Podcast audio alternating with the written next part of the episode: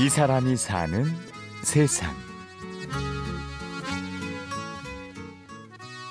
안녕. 자, 인사하고 인사하고 시작해요. 공수 인사. 안녕하십니까? 자, 지난 시간에 무슨 얘기였더라? 서울의 한 어린이집 5, 6세 반에서 막 구연동화 수업이 시작됐는데요. 오늘의 주인공은 올해 67살 박계순 할머니입니다. 거짓말 칭찬. 아좀 잘하는 여우라는 이야기였죠? 지금 이야기 할머니 하고 있어요. 유치원하고 어린이집을 주로 나가고 있죠. 어, 우리나라에서 기존에 알려지지 않은 그런 동화들이에요. 아주 옛날의 음, 자료들을 찾아서 거기 학자들이 그걸 동화로 푸른 거죠.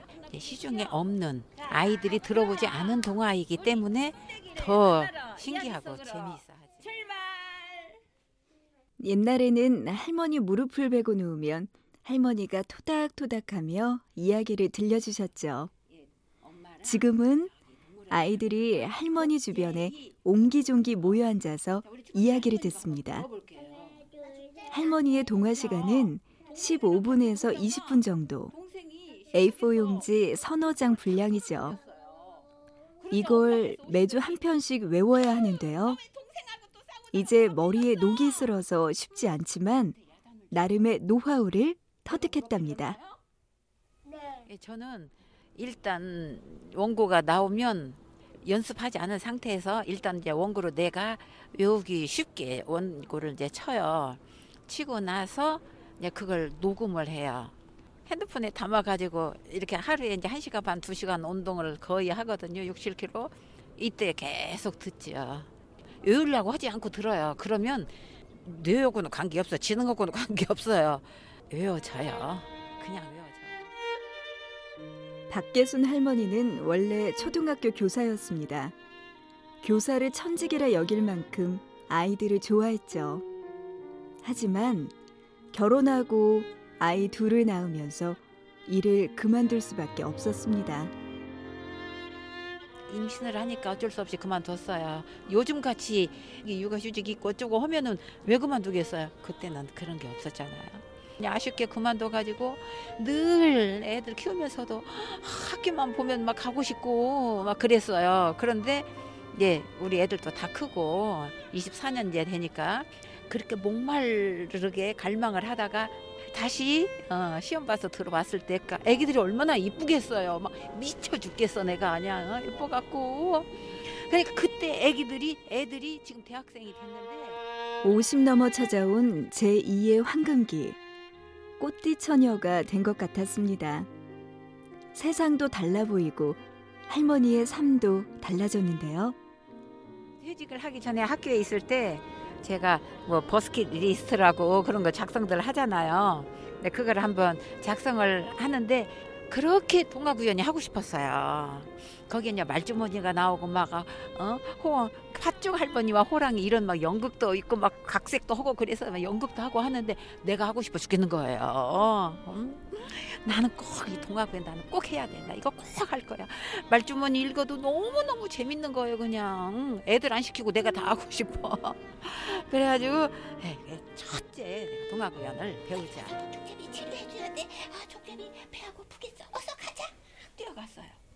그런데 집 앞에 거의 왔는데 족제비가 꼬리를 치면서 순백이한테 달려오는 거예요. 할머니는 요즘 일주일에 세 번 이야기 봉사를 합니다. 작년에 7대1의 높은 경쟁률을 뚫고 이야기 할머니 1급 자격 시험에 합격했는데요.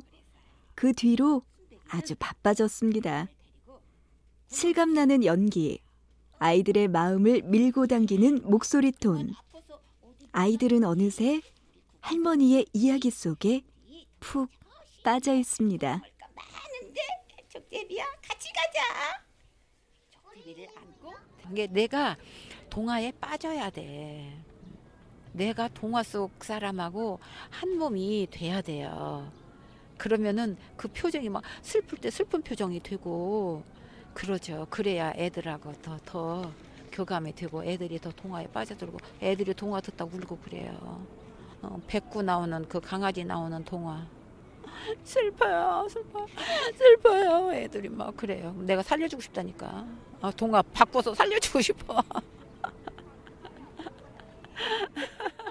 그리고 우리 딸이 지금 아기 난 지 한 3, 4일 됐어요. 어, 그 우리 그 애기랑도 데리고 해야지. 우리 아들은 저 장가도 안 갔으면서 나 예약해 놨어요. 공짜는 안 된다 했죠. 늦었다고 나이 핑계 대지 않고 체면으로 치장하지 않고 안 해본 것에 도전한 박계순 할머니. 덕분에 할머니는 지금 누구보다도 빛나는 60대를 보내고 있는데요. 설렘과 열정, 사랑이 가득 담긴 할머니의 이야기는 아마 꽤 오랫동안 계속될 것 같습니다. 제가 67인데 이 나이에 어디 가서 이렇게 뭐 왕비 같은 대접을 받겠어요. 애기들이 나만 보면 할머니 하고 달려들면서 할머니 최고 왜 인제 와요? 얼마나 그러는지 몰라요. 어디 가서 내가 그런 소리 듣겠어요. 너무 행복하다니까요. 난 이거 평생 할 거야. 이 사람이 사는 세상. 취재 구성의 신소영, 연출 신성훈, 내레이션의 구은영이었습니다. 고맙습니다.